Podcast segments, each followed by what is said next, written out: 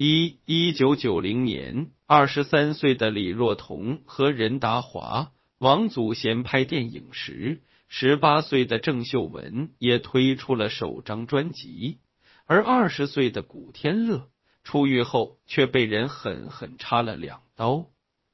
插刀者谁？一个是古天乐的女朋友，另一个是古天乐的好朋友。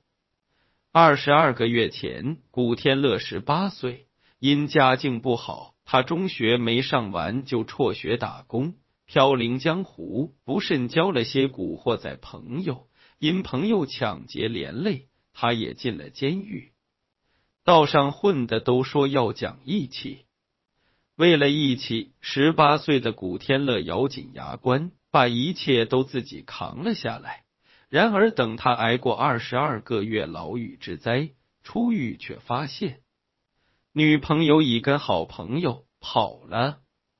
二十岁的古天乐心里被人左一刀右一刀，而挥刀者。不是别人，正是他的女朋友和好朋友。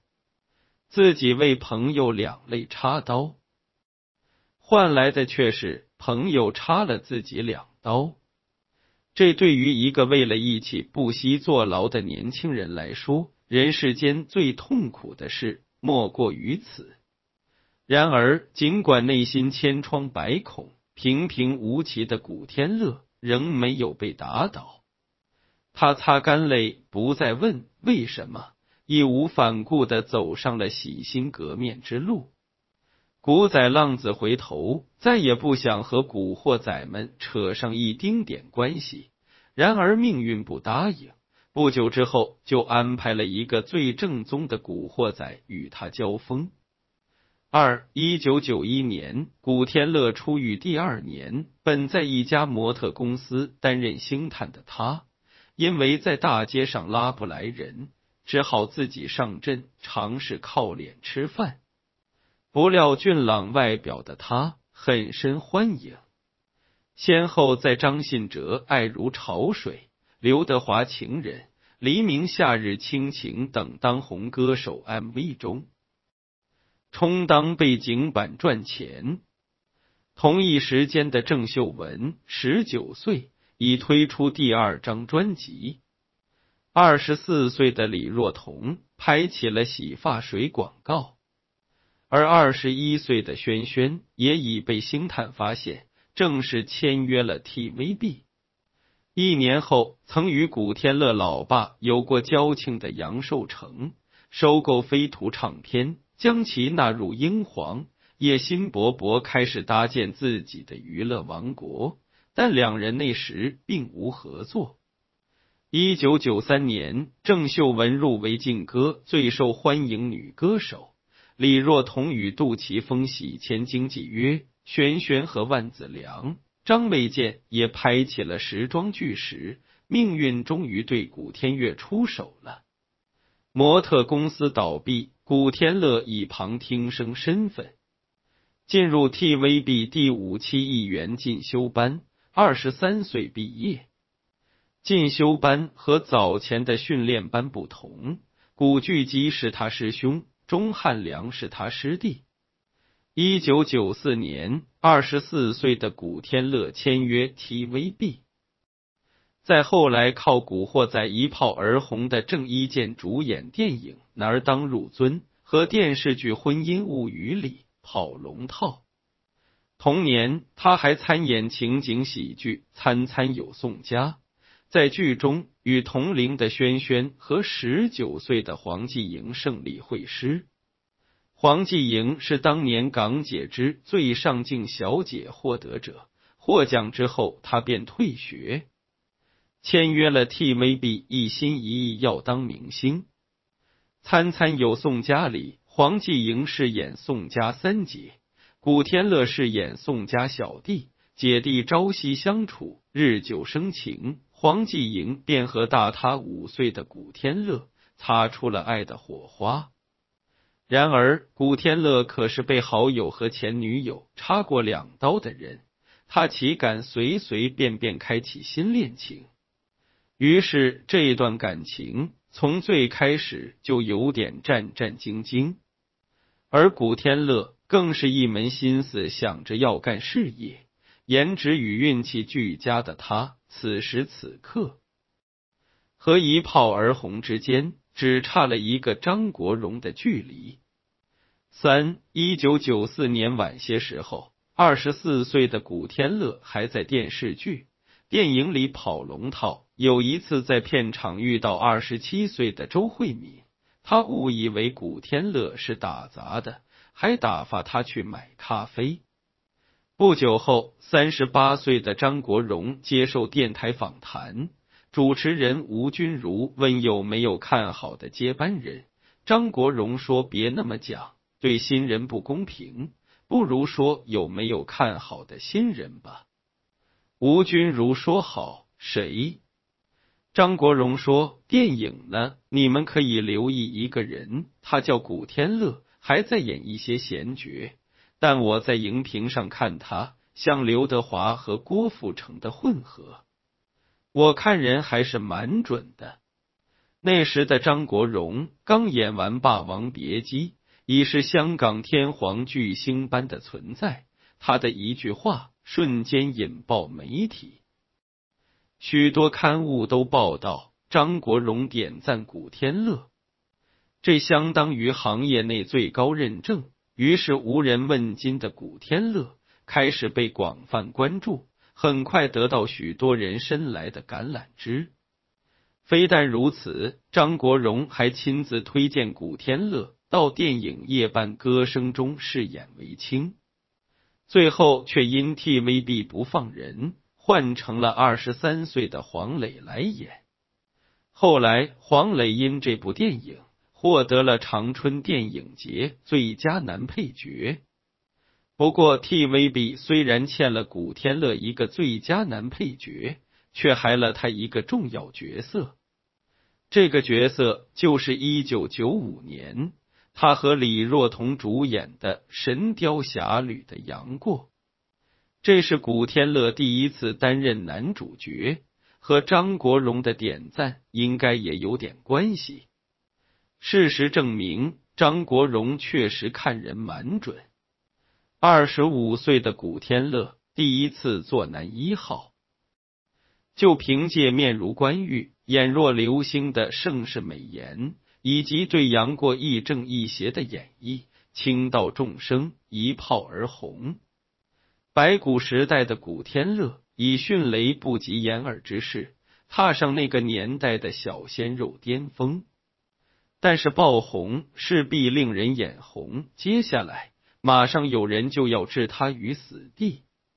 四一九九六年，因为某位同行的举报。古天乐坐牢二十二个月的黑历史被香港媒体挖出来爆炒，一时间他从云端跌落泥潭，几乎人人喊打。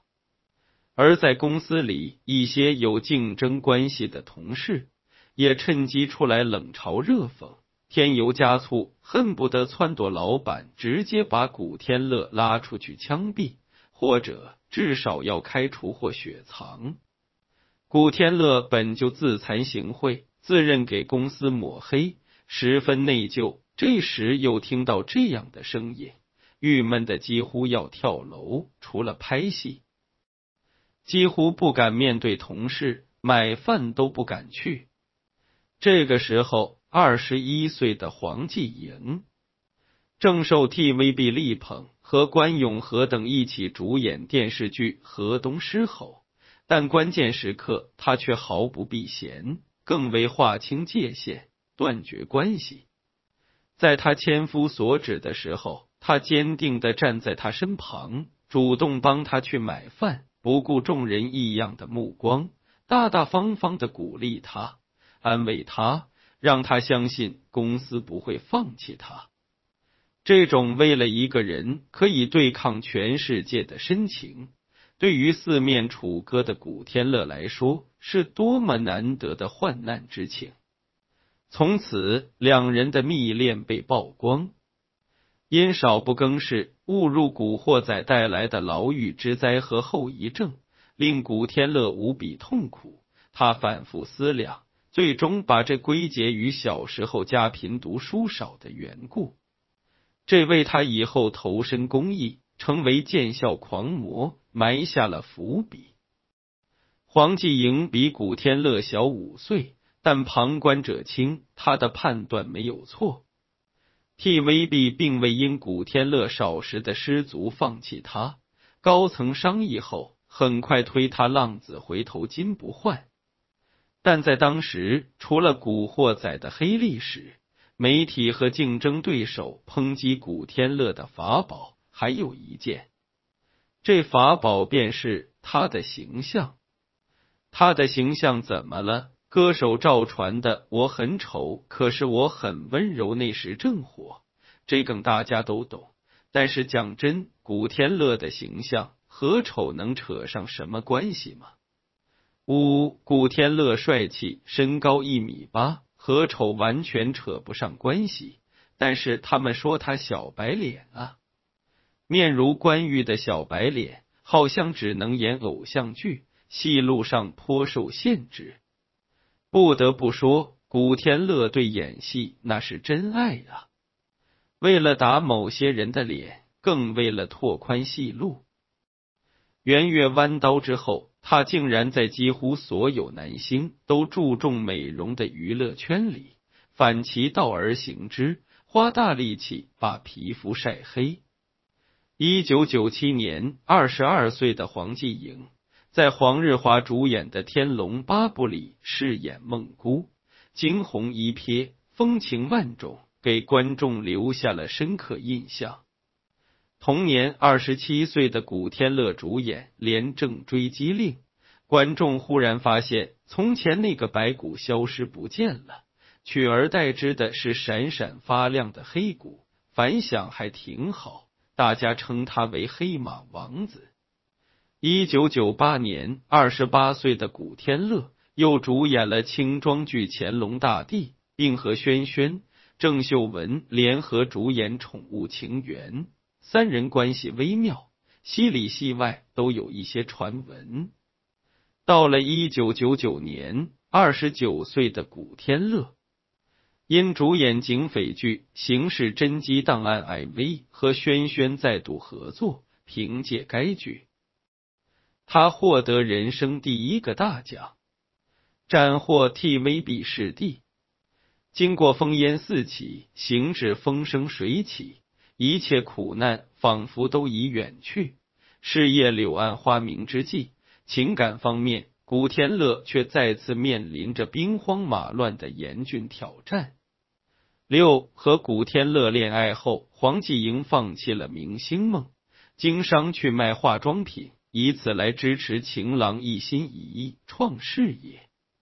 然而，随着古天乐越来越红，两人差距越来越大，加上聚少离多，古天乐又绯闻不断，像洪湖水浪打浪般一浪接一浪。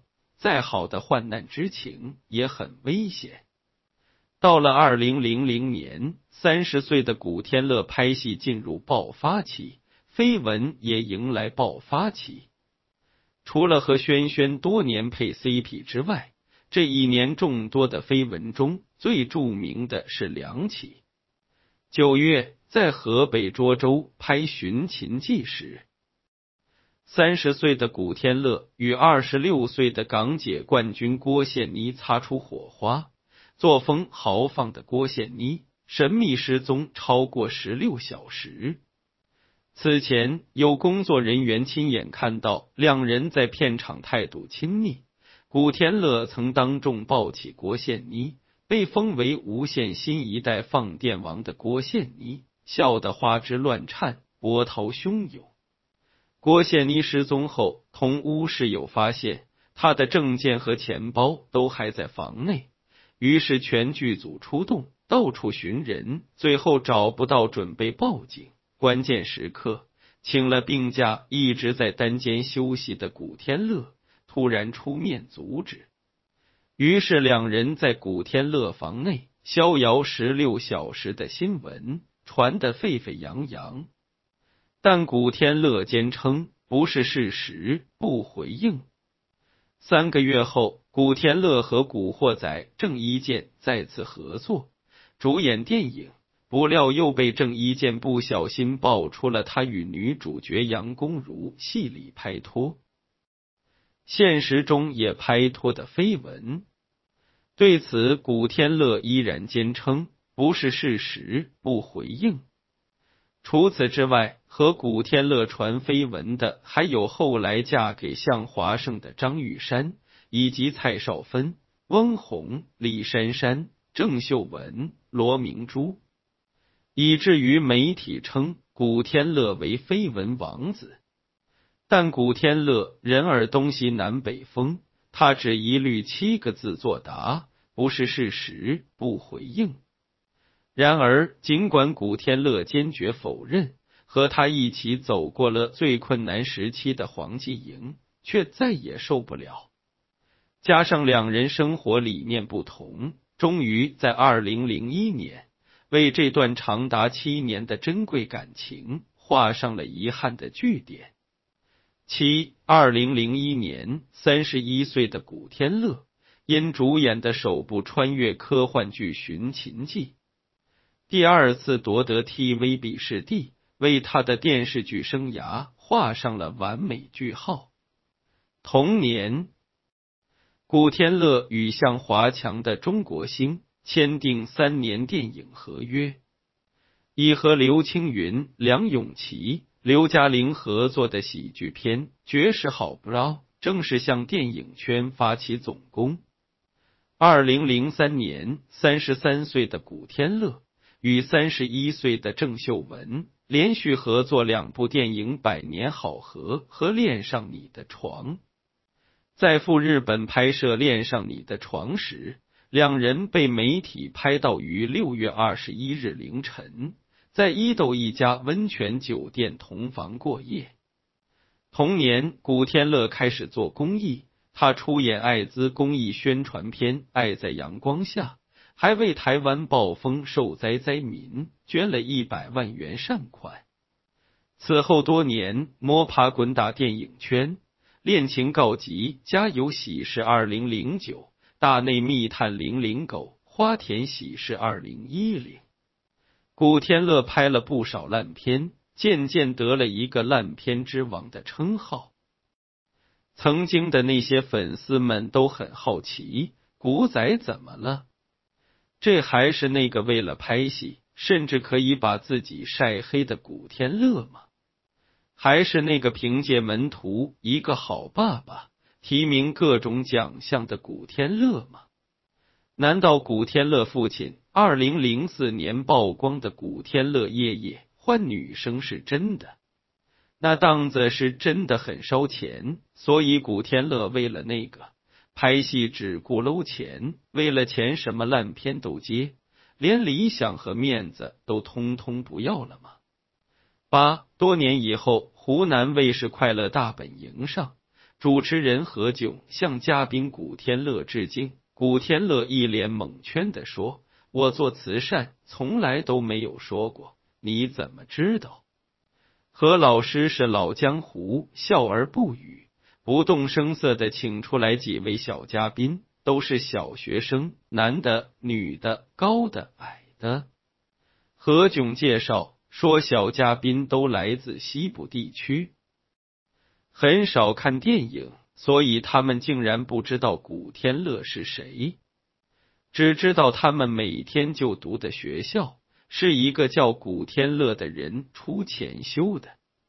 也有人私下议论说。能够捐出这么多钱的人，应该是个老爷爷吧？实际上，古天乐捐建学校的事，最早可以追溯到十多年前。二零零八年汶川地震后，不少学校倒塌，大批儿童失去校园。古天乐知道后，想起自己读书少遭的罪，便以个人名义。在内地偏远贫困地区捐建小学、教学楼或宿舍。二零零九年，他捐建的第一座希望小学在广西灵井镇落成并投入使用，但他觉得还远远不够，于是同一年，他成立了古天乐慈善基金会，这样便可以着手捐建更多。到二零一二年时，古天乐慈善基金会意外被曝光，大家才发现，这个平平无奇的烂片之王，不声不响。偷偷摸摸的就捐建了四十九所学校。二零一四年，导演尔冬升微博曝光了古天乐部分捐建学校名单，他做慈善的事再次受到关注。有人质疑，既然低调，为什么学校还要挂古天乐的名字？装什么装？这其实是因为按照规定。个人捐款项目必须以捐款者姓名命名，另外写上古天乐的名字。万一出现建筑质量问题，可以直接找他。二零一八年七月，古天乐捐建的第一百所希望小学竣工。截止到二零一九年八月，古天乐第一百一十一所希望小学竣工。其实，包括在建数量已经有一百二十三所。十几年持之以恒，一百多所设备完善的现代化学校拔地而起。哪怕一所投资三十万，累计也得三四千万吧。每一所学校平均以两百名学生计，一百多所学校，少说也有两三万人的命运被改变。而他自己，尽管后来也和陈乔恩、陈妍希传过绯闻，但不开豪车，不买豪宅，在香港的住宅是一间三层楼民房，而且还是跟父母同住。二零一七，四十七岁的古天乐凭借主演的《杀破狼·贪狼》，斩获亚洲影帝、金像奖影帝等多项大奖。此后，他还当选香港演艺人协会会长。他终于以实力洗刷了自己烂片之王的耻辱，但在粉丝和普通人眼里，再多的荣耀都比不上他见效狂魔的光环。他接烂片是要多赚钱盖学校。年少时贫穷，读书少，成了古惑仔而不自知。此后坐牢，好友背叛，女友劈腿，后遗症无限。大概没有人比古天乐更懂雨果这句名言：每多建一所学校，就可能会少建一座监狱。身为演员，演好电影那是尽本分；身为演员，可以为了慈善而牺牲名誉，甘愿去演烂片。这大概就是伟大了吧。